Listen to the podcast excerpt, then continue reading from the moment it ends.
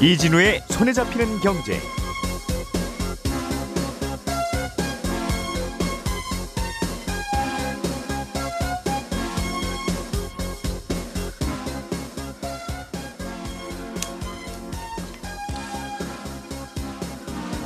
안녕하십니까 이진우입니다.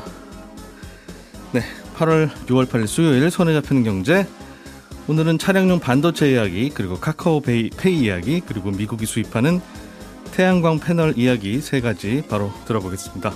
시작하겠습니다.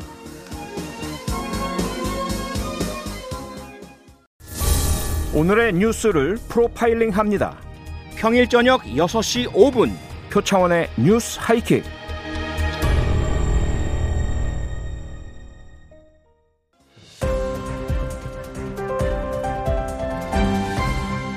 이진우의 손에 잡히는 경제.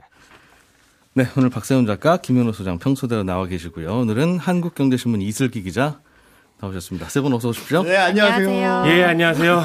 숨차시죠? 이렇게 좀 뛰어 올라왔어요. 네. 예. 자, 차량용 반도체 이야기부터 박 작가님이 준비해 오신 내용 들어보겠습니다. 네. 차량용 반도체가 많이 부족해서 네. 차를 사면 주는 이제 스마트키 있죠. 네.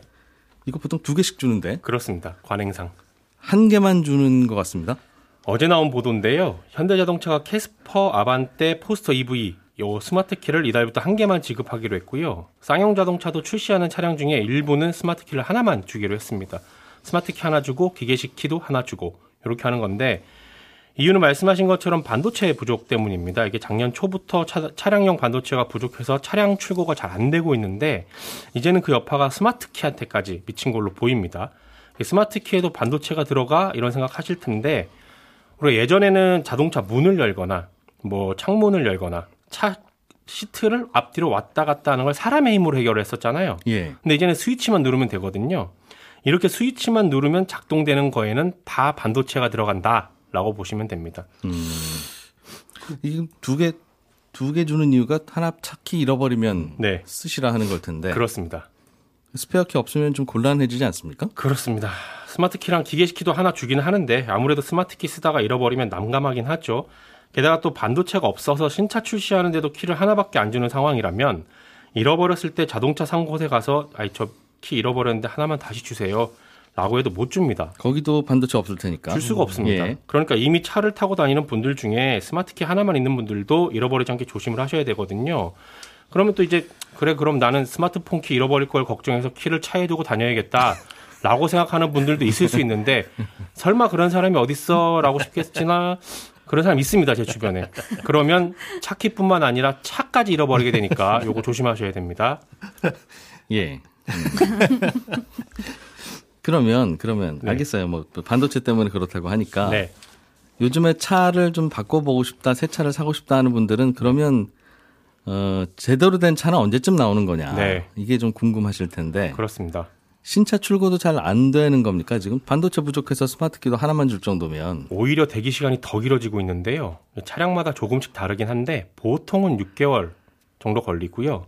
1년 정도 생각을 해야 됩니다. 특히 반도체가 많이 들어가는 전기차나 하이브리드차 같은 경우는 대기 시간이 훨씬 더 긴데 예 예를 들면 기아 EV6, 소렌토 하이브리드 같은 차종은 이달 계약 기준으로 1년 6개월 정도 걸립니다. 지금 신차 출고가 얼마나 힘들지를 보여주는 상징적인 일도 하나 있었는데 국내 자동차 대리점에서 전시차가 사라지고 있다는 거예요. 예를 들면 아이오닉 5 같은 경우는 현대차 대리점이랑 지점이 전국에 한 700개 정도 있는데 예. 딱 한 곳 서울 대리점에서만 지금 전시를 하고 있다는 보도가 나오기도 했습니다. 음. 일반적으로 전시차는 전시를 쭉 하다가 인기가 없어서 주로 해당 업체 직원이 사가거나 아니면 할인을 많이 해서 팔았는데 이제는 전시차 구매도 예약을 거래할 정도로 지금 사는 게 많이 힘든 상황입니다. 음, 새 차들이 잘 안 나오고 있다. 그렇습니다. 보통 6개월 이상, 네, 1년 정도. 네, 근데 그것도 길어지고 있다고요. 그렇습니다. 음. 이러면 중고차를 그냥 사자. 네, 난 급하니까. 그렇죠. 하는 분들이 계속 늘어날 거고. 네, 그럼 좀 새 차 비슷한 중고차는 굉장히 비싸겠네요. 그렇습니다. 아무래도 그렇죠. 타던 차를 중고로 팔고 신차로 옮겨야 하는데 지금 주문해도 1년 이상 기다려야 되니까 그냥 중고로 안 팔고 타던 차 계속 타는 사람들이 늘 수밖에 없습니다. 예. 그러면 중고차 매물이 안 나오죠. 매물은 주는데 사려 중고차 사려는 사람도 많아지다 보니까 가격은 자연스럽게 올라가기 마련이고요. 다만 지금 중고차 가격이 많이 오르고 있는 건 출고 시간이 많이 긴 아까 말씀드렸던 친환경 차- 차량들 있죠. 그런 차량들 그리고 3년 이하 신차급들이 그렇고요. 근데 또 전반적으로 중고차 거래 건수는 지난달하고 지지난달 보면 좀 줄고 있습니다. 마음에 드는 매물이 안 나와서 그럴 수도 있고요. 사고 싶은 중고차 같은 경우는 가격이 너무 오르다 보니까 구매를 포기해서 그럴 수도 있습니다. 이거는 주택 시장하고 비슷하네요. 그렇습니다. 가격이 너무 올랐고 네. 어, 매물도 잘 안 나오고. 네. 자동차 반도체 이거는 언제쯤 풀릴 거라고 예상하고 있어요. 제가 듣기로는 네. 이것저 코로나 이후에 2021년 초부터 시작해서 네. 지금으로 보면 작년 여름, 네. 작년 여름쯤 되면 풀릴 거다 그랬어요. 그러니까 잘 모르겠으면 전망들을 안 하시면 되는데 아무튼 그러고 있는데 네. 지금은 뭐 전망이 어떻게 나오고 있습니까? 어, 비슷하게 나옵니다. 왜냐면 저- 전망이 사실 조금씩 다 다르긴 한데 예. 딱 이렇다라고 말하기는 어렵지만 그래도 상황이 좀 좋아질 거라고 보는 쪽 얘기를 들려드릴게요. 그쪽에서 지적하는 건 뭐냐면 가전제품용 반도체 수요가 최근에 좀 꺾이고 있다라는 걸 지적을 하거든요. 음, 차량용 반도체나 가전제품용 반도체나 만드는 공정은 비슷합니다. 8인치 예. 공정을 하는데 예. 그동안은 반도체 업체들이 수익성이 좀 높은 가전제품용 반도체를 집중 생산하다가 최근에는 그래 좀 마진은 적지만 그래도 수요가 꾸준한 차량용 반도체 생산 쪽으로 좀 돌리자라고 해서 비중을 높이고 있다라는 아, 거예요. 그럼 냉장고에 들어가는 반도체 떼어다가 네. 자동차에 붙여도 돌아가요? 네, 아주 싼 반도체들. 아. 사실상 이 반도체가 우리가 말하는 대단히 복잡하고 뭐 그 가격 비싼 그런 반도체들이 아니라 되게 예. 싼 스위치 역할하는 싼 반도체들이거든요. 음흠. 지금 그게 없는 겁니다. 예. 그래서 예전에는 뭐 자동차 회사 같은 경우는 새로 판매되는 세탁기를 자기네들이 사와가지고 세탁기 네. 안에 들어가 있는 반도체 뜯어가지고 차량용에 붙이기도 한다는 보도도 있었거든요. 아, 세탁기 그냥 안 파는 게 낫다. 네. 어. 그렇게도 팔고 있습니다. 그리고 차량용 반도체 공급 업체가 전 세계 많지가 않은데 예. 르네사스나 NXP 같은 이런 회사들이 만들고 있거든요. 근데 작년부터 생산 라인을 좀 증설을 하고 있어서 올해 말부터 이게 승설, 새로, 새로 신설된 생산 라인이 돌아갈 예정이니까 그, 그 점도 좀 긍정적으로 보고 있고요. 음. 근데 또 긍정적으로 보는 쪽에서도 적어도 올해 말까지는 반도체 공급이 부족할 거다라고 공- 공통적으로 말하긴 합니다. 올해 연말 네. 좀 풀린다 하더라도 지금 지금 차 살려는 분들은 또 이- 거의 1년이네요, 정말. 네. 어, 이거 참. 그렇다고 자동차 회사들이 실적이 좋으냐면 그렇지도 않더군요. 네. 못 만드니까 못 만드니까 못 팔고 있는 거죠. 팔지도 못하고. 네. 전 세계적으로 그렇습니다. 전 중고차 파는 회사들도 별로 안 좋고. 네. 매물이 안 나오니까요. 고객들도 힘들고. 그렇습니다. 어. 그런 상황. 이슬기 기자님 네. 준비해 오신 소식은 아- 카카오페이와 관련한 소식인데 알리페이가 카카오페이 주식을 블록딜로 팔겠다. 네. 어, 알리페이는 중국의 이 인터넷 회사죠? 예. 핀테크 회사인데요. 예. 알리페이가 카카오페이의 2대 주주이기도 합니다. 근데 어제 장 마감 후에 카카오페이 500만 주를 블록딜 하겠다고 시장에 타진을 했는데요. 예. 카카오페이 주식을 종가 대비 8.5%에서 11.8% 할인한 가격으로 사줄 기관을 찾았다는 얘기입니다. 음. 블록딜이라고 하면 뭡니까 이게? 블록딜이 뭐냐 하면은 쉽게 말해서 주식을 엄청나게 많이 갖고 있는 기관이 그 주식을 한꺼번에 다른 기관에 넘기는 것을 얘기를 합니다. 예. 이때 중요한 게 거래가 장이 열렸을 때 이루어지는 게 아니라 장 시작 전이나 장 마감 후에 이루어진다는 건데요. 그래서 블록딜을 우리가 시간 외 대량 매매라고 부릅니다. 본인들끼리 가격 정해놓고 물량 정해놓고 아- 알아서 사고 파는 거. 네, 그렇습니다. 음. 보통 이제 주식을 팔고 싶은 기관은 장이 끝나면은 우리 이 주식 몇 주를 얼마에 팔고 싶은 데 사줄 사람 하면서 이제 증권사를 통해서 시장 수요를 조사를 합니다. 예. 보통 이제 직전 종가의 10% 전후로 가격을 깎아서 사줄 사람을 찾아요. 음. 이게 뭐 사과도 도매로 팔 때는 좀 싸게 넘기는 거랑 비슷한 구조죠. 예. 대신 이제 직접 주식을 팔려면은 매수자를 한 명 한명 직접 다 차- 타진을 해야 되니까 그 가격에 살 건지 안 살 건지도 봐야 되고. 예, 음. 그래서 수많은 고객을 갖고 있는 증권사한테 매수자를 대신 알아봐 달라고 얘기를 하는 겁니다. 음흠. 그래서 이제 사줄 기관을 찾으면 증권사를 통해서 그 주식을 통째로 넘기는 거죠. 예. 물론 주식 가격을 너무 좀 덜 깎았다. 그래서 사줄 사람이 도저히, 도저히 없다 하면 블록딜도 없던 일이 될 수 있습니다. 음. 보통은 이렇게 블록딜로 사고 팔면 파는 쪽에서 10% 정도 깎아서 판다는 건데. 네. 음, 가끔씩은 뭐 할증을 하기도 합니다만 말씀하신 대로 대체로는 깎는 것 같긴 해요. 예. 그럼 이제 파는 쪽에서 돈이 급하다는 얘기인데 아, 그럼 깎아주지 말고 그냥 시장에서 팔기는 좀 어려운가 보죠?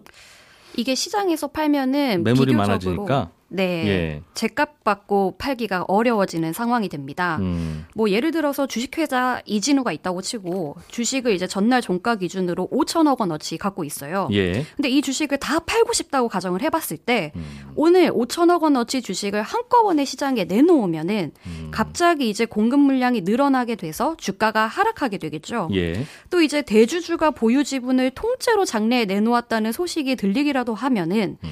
그 기업을 제일 잘 아는 사람이 대주주일 텐데 이 사람이 주식을 내놓았다? 뭔가 나쁜 소식이 있지 않겠느냐 해서 이제 앞다퉈 투자자들이 주식을 팔아서 주가가 음. 예. 폭락할 개연성도 있죠. 그래 그러면 이제 주식회사 이진우 같은 경우에는 원래 주식을 팔아서 5천억 원을 손에 쥐- 넣을 수가 있었는데 예. 주가가 폭락해서 30% 정도 내린다고 하면은 3,500억 원밖에 손에 못 쥐게 되는 겁니다. 음. 그래서 이제 조금 주식을 깎아주더라도 장외에서 한꺼번에 사줄 매수자를 찾는 게 그나마 제값 받으면서 주식을 팔 수 있는 방법이 되는 건데요. 음. 그리고 그 주식이 정말 좋은 주식이면은 뭐 말- 아까 말씀하신 대로 오히려 이제 높게 받을 수도 있고 할인율을 좀 덜 낮출 수도 있습니다. 보통 10%보다 더 깎기도 하고 덜 깎기도 하고 그런단 말씀이에요? 네, 그렇습니다. 예를 들어서 삼성전자 같은 경우에는 올 초에 홍라희 씨가 상속세를 낸다고 1조 3천억 원어치 삼성전자 주식을 블록딜로 팔았거든요. 예. 그런데 종가 대비로 2.3 2.4%만 깎아서 팔았습니다. 음. 삼성전자처럼 할인율이 낮으면 매도 물량은 풀렸어도 아 기업이 좋은가 보다 해서 주가가 크게 내리지 않고요. 음. 반대로 할인율이 높은 편이면 뭔가 주식을 털고 나가야 할 안 좋은 이유가 있나 보다 해서 주가에 안 좋은 영향을 미칩니다. 그렇군요. 그래서 카카오페이 주주들도 야, 저 알리페이가 그냥 조금 갖고 있는 것도 아니고 2대 주주인데 주식을 저렇게 파는 걸로 봐서 별로 안 좋은가 보다 이 회사가. 네. 그렇게 추측할 수 있겠네요, 합리적으로. 네, 그렇습니다. 음. 왜 판답니까, 알리페이는? 알리페이가 파는 것에 대해서 배경을 아직 밝히지는 않았는데요. 예. 이게 문제가 알리페이가 주식을 팔 거라고 아무도 생각하지 않았던 점이 가장 큰 문제입니다. 음. 왜냐하면 카카오페이 측은 항상 알리페이 기사를 쓰면은 아, 알리페이는 우리 단순 투자자가 아니라서 사업을 시작할 때부터 같이 투자를 해왔던 같이 협력해서 서비스를 제공하고 있는 예. 곳이라서 이제 같은 패탄 입장이니까 주식을 안 팔 거라고 굉장히 여러 번 얘기를 했거든요. 음. 근데 그런 알리페이가 주식을 판 거죠. 근데 문제는 이제 알리페이가 갖고 있는 주식이 너무 많다는 겁니다. 이번에 500만 주를 블록딜로 다 처분한다고 하더라도 예. 사천은 600만 주가 여전히 남아 있습니다. 한 번 주식을 판 회사가 다른 주식은 안 팔까 하는 의문이 드는 거죠. 또 이제 블록딜 할인율을 적용한 주가가 공교롭게 공모가인 9만 원을 조금 넘는 수준이에요. 음. 그래서 아 알리페이도 공모가보다는 높은 주가에 좀 주식을 팔고 싶은 거구나라는 신호를 주는 건데요. 예. 이게 다시 말하면 이 주가 수준이 오랫동안 투자를 해왔던 알리페이 입장에서도 높은 수준이라는 걸 시장이 암시하는 게 됩니다. 투자자 입장에서는 카카오페이 주가가 알리페이가 판 주가 이상으로 오르기가 당분간 쉽지 않겠구나라는 예. 생각을 하게 될 수 있습니다. 어허. 알리페이는 지금 한 5조 원어치, 5조 원어치가 뭡니까? 한 6조 원어치를 갖고 있었네요, 그럼. 예, 굉장히 많이 갖고 있었죠. 음. 왜 파는지는 모르겠는데 전반적으로는 이 회사 주식도 공모가 대비해서 많이 싸져서 어, 이렇게라도 좀 팔아야 되겠다는 생각을 알리페이가 하는 것 같기도 하고 예. 아무튼 투자자들 입장에서는 또 안 좋은 소식이네요. 네, 그렇습니다. 자 김현우 소장님이 준비해 오신 소식으로 넘어가서 들어볼게요. 네. 어, 태양광 패널과 관련한 이야기인 것 같은데 네, 그렇습니다. 미국이 태양광 패널에 대해서 관세를 2년간 안 물리기로 했다. 동남아에서 들어오는 건. 그렇습니다. 이 말은 동남아에서 좀 태양광 패널 좀 들어와라. 그러면 뜻이겠어요? 네, 맞습니다. 그 동남아 4개국인데 태국, 말레이시아, 캄보디아, 베트남. 여기서 수입해오는 태양광 패널에 대한 관세를 앞으로 2년 동안은 부과하지 않겠다라고 대통령 바이든 대통령이 긴급 조치를 발표한 거예요. 예. 근데 뭐 그게 어쩌라고 하실 수도 있는데 이 내용이 지금 주목받는 이유가 뭐냐면 이 동남아 4개국이 수출 그 미국으로 수출하는 태양광 패널이 중국산 부품을 사용해서 만들거나 아니면 중국에서 제조한 물품이 아니냐 이런 의혹을 받고 있어서 현재 조사 중이거든요. 중국에서 제조했으면 어때요? 어, 그 배경을 지금 설명을 해드리겠습니다. 아, 예. 이 미국은 지금으로부터 10년 전에 오바마 시절이었죠. 2012년 말부터 중국산 태양전지에 대해서 반덤핑 관세하고 상계 관세 부과 명령을 냈어요. 이게 뭐냐면 아, 제품이 싸게 들어오는 거, 예. 어, 그거에 대해서 세금을 더 매기고 또 중국 정부가 보조금을 주는 부분에 대해서도 세금을 더 매겨서 아, 저가의 물건이 예, 저가의 태양광 패널이 미국 시장에 들어와서 시장을 해치는 걸 막겠다. 그래서 중국산 제품에 대해서는 14에서 한 15% 정도 세금을 더 매기도록 조치를 취해놨거든요. 예. 10년 전에 이미 이랬는데 중간에 2019년에 한번 관세 유지 결정을 한 후에도 계속 현재까지 적용이 되고 있습니다. 중국산은 15% 정도 관세 물고 들어온다는 거죠. 네. 예. 그래야 이제 가격 경쟁력이 예, 미국 자국 내 제품들이랑 맞으니까. 예. 근데 어, 그러다 보니까 10년 전에 예, 미국에서 중국산 제품을 수입하는 그 수입액 기준 금액을 보니까 86%가 급감했어요. 그러니까 반에 반에 반 정도로 줄어든 거죠. 중국산 제품은. 예. 아, 같은 기간 동안 이제 동남아 4개국에서 수입한 이 패널을 보면은 한 9.7배로 증가를 했거든요. 음. 그러니까 현재 미국에서 쓰이는 태양광 모듈의 82%는 어, 앞서 말씀드린 그 동남아 4개국에서 수입을 하고 있습니다. 예. 그런데 문제는 이 태양광 모듈은 동남아 4개국에서 수입하고 생산되고는 있는데 음. 실제로 이 제품들이 중국 업체들이 거기다가 현지 법인을 둔 그 자회사 제품이라는 주장이 제기가 된 거예요. 사실상 중국 회사들이 네, 그렇습니다. 뭐 태국, 캄보디아, 말레이시아 이런 곳에 회사 세우고 회사를 세우고 Made in Malaysia라고 써놓고 미국으로 보내고 있다. 맞습니다. 어. 아, 그래서 이렇게 관세를 회피하기 위해서 국적을 이 세탁해가지고 수출하고 있다라고 미국의 옥신솔라라는 업체가 청원을 했어요. 예. 그래서 그 때문에 4월 말에 이제 동남아산 태양광 모듈에 대해서 미국 정부가 조사에 착수를 한 건데 음. 만약에 이 동남아산 태양광 모듈이 사실상 다 중국산이다 이렇게 판단을 하면 중국산과 마찬가지로 높은 관세가 부과가 될 수 있는 겁니다. 예. 그런데 엊그제 바이든 대통령이 긴급 조치로 아, 이 4개국에 대해서는 2년 동안 관세 물리지 않겠다. 이렇게 발표를 하게 된 겁니다. 어, 이거 조사해서 중국산이면 관세를 물려야 되는데 물려야 되는데. 조사도 안 끝났는데 네. 심지어 조사 결과가 나오더라도 아, 2년 동안은 걱정하지 마라. 왜 왜 그런 얘기를 한 거예요? 이게 아이러니하게도 그 조사에 착수했기 때문입니다. 이 조치, 그러니까 예. 어, 조사를 하겠다라는 조치 자체가 음. 태양광 부품을 미국에서 제조하는 부품 제조 업계 측에서는 환영할 만한 소식인 거죠. 아까 그 옥신솔라라는 업체는 예. 아 저거 중국산 계속 싸게 들어오니까 우리가 지금 제대로 음. 경쟁력이 떨어지지 않냐 네, 조- 네. 조사해 줘라라고 한 거고 조사를 하겠다라고 하니까 아싸 이제 동남아 수입품 걱정 없이 이제 우리 제품 팔아야지 음. 할 수가 있는 건데 아싸는 우리 우리 구- 미국이니까. 네. 와우 뭐 예. 그런데 이 제품을 사다 쓰는 태양광 모듈을 예. 이 사다 쓰는 태양 전지를 사다 쓰는 발전업계 측에서는 사실 큰 타격인 거죠. 그러니까 만약에 조사 결과가 예. 실제로 이게 중국에서 수입단 제품이다라고 확인이 돼서 관세가 부과가 되, 배가 부과가 되면 태양광 수입업체 입장에서는 이 추가 비용이 발생을 하는 겁니다. 그만큼 비싼 거 사다가 태양광 발전해야 되니까. 맞습니다. 예. 아, 그래서 지금부터 아예 수입을 중단을 한 거죠. 어떻게 될지 모르니까 음, 다른 판로를 찾아봐야 되는데 이 태양광 발전 핵심 부품인 태양광 모듈을 전부 다 수입을 할 수 없게 되다 보니까 음. 아, 지금 태양광 발전 시설 건설이 전부 다 올스톱 됐어요. 이 미국 전역에서 318개에 달하는 태양광 건설 공사가 현재 진행 중인데 연기되거나 취소가 됐습니다. 아니 한 15% 정도 더 비싸게 들어올 수 있는 건데 네. 만약 관세가 부과되면 그렇습니다. 그럼 패널 가격에 한 15% 정도 더 주고 사야 되겠다라고 생각하게 될 텐데 그런다고 발전소를 안 지어요? 문제는 지금까지 수입해 온 거에 대해서 관세가 부과되지 않은 것도 예. 소급 적용할 가능성이 있고 그 추정액에 대해서 예치금을 예치해야 된다는 규정이 있습니다. 그러니까 예를 들어 쭉 기존까지 너희들이 수입해 온게한 15%씩 싸게 수입해 왔지. 음. 예. 그거 지금 소급해야 되니까 일단 예치금으로 묻어놔. 추정액은 얼마야?라고 해서 묻어놓는 규정이 있어요. 음. 그러다 보니까 어 이거 계산 잘못하게 되면 우리가 손해를 볼 수도 있겠는데 예. 그러면 지금부터 다른 곳에서 좀 더 싸게 들어야 되지 않나? 아니면 수입을 해올 때 그리고 가져와서 팔 때 이게 계산을 좀 달리 해야 되지 않나? 그래서 수입 업체들이 이걸 중단하다 보니까 그러니까 불안해서 이 태양광 발전 사업 못 하겠다. 네 그렇습니다. 음. 그러니까 그 태양광 모듈을 사서 이 발전 시설을 짓는 업체들도 다 중단을 일단 한 거죠. 예. 그래서 텍사스주 같은 경우에는 지금 만 가구 이상의 전력 공급하는 태양광 발전소가 착공을 하려 그러다가 아 내년 착공하겠습니다. 이렇게 미룬 거고 음. 북동부 지역의 메인주라는 곳에서는 이제 완공을 앞두고 있었는데 이것도 시설 공사가 아예 지금 중단이 된 상태입니다. 근데 그러다 보니까 공사 지연도 문제인데 예. 전기도 부족한데 바이든 정부는 사실 출범할 때부터 이 기후 변화 대응에 대해서 굉장히 강력하게 추진을 하겠다라고 해왔었잖아요. 예. 근데 그 정책 자체가 흔들릴 수 있는 거 아니냐라는 우려가 지금 나오기 시작한 겁니다. 그렇군요. 그러다 보니까 불안불안한 거고.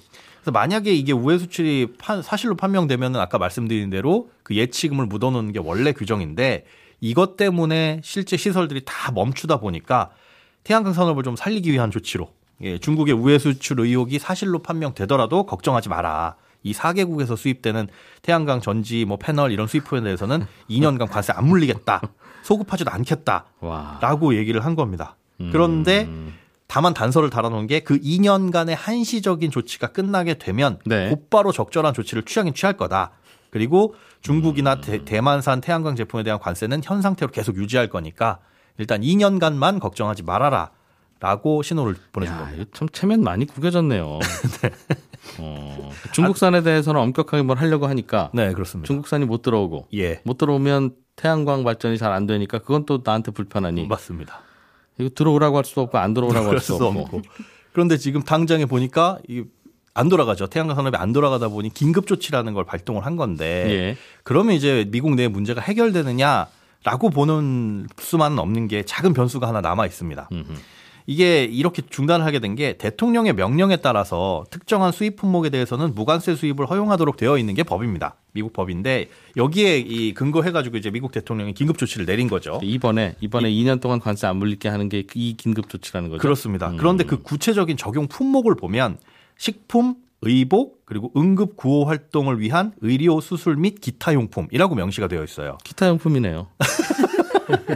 그러니까 법은 다 이런 거 있어요. 기타 용품 그쵸. 아니면 뭐뭐 등 이렇게. 근데 의료 수술 및 기타 용품이니까 명시적으로 봤을 때 사실 태양광 제품이 여기 들어가지는 않잖아요. 근데 부합되기는 어렵다고 볼 수는 있는데 이 법의 취지를 봤을 때 예. 자국 내 어떤가 어- 어떤 뭐 산업이나 아니면 어이 의료 이런 것들을 보호하기 위해서 보안 안보를 보호하기 위해서 어, 만들어 놓은 법이니까 이런 음. 반덤핑 상계관세 부과를 위한 조치도 적용이 가능하다라고 보는 건데 이거에 대해서 아이 무슨 소리냐 이거 문제 있어가지고 조사해 달라고 했더니 쓸데없는 말도 안 되는 소리 하고 있냐라고 이제 앞서 말씀드린 그 기업 청원을 올린 기업이 미국 문제를 기업, 제기하고- 미국 기업. 예, 예. 예. 법에서 명시한 품목이 아니지 않냐 이건 무효다 긴급 조치가라는 소송을 제기하면 네. 법원에서는 그 판단을 내릴 때까지 최소한 한 2년 이상은 걸릴 테고 그 판단이 나오기 전까지 이 조, 조치가 발동이 될 수가 없을 수 있잖아요. 아, 이 조치가 발동이 안 되면 관세를 안 물린다는 그 대통령 명령이 바- 효과가 없는 거예요. 그렇죠. 당장의 효과를 발휘할 수가 없는 거다 보니까 그 부분을 아. 감안하면 업체들이 야, 야, 그걸 말을 지금 어떻게 믿냐 하고 조금 미정미정 움직일 수가 있는 거죠. 그래서 상황은 조금 더 지켜봐야 되는데 이런 일이 미국에선 일어나고 있습니다.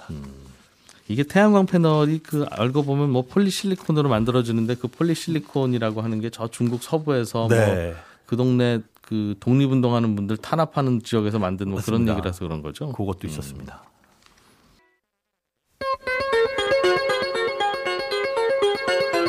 예, 저는 11시 5분에 이어지는 손에 잡히는 경제 플러스에서 또 한번 찾아와서 인사드리겠습니다. 잠시 후에 뵙죠. 고맙습니다. 이진우였습니다.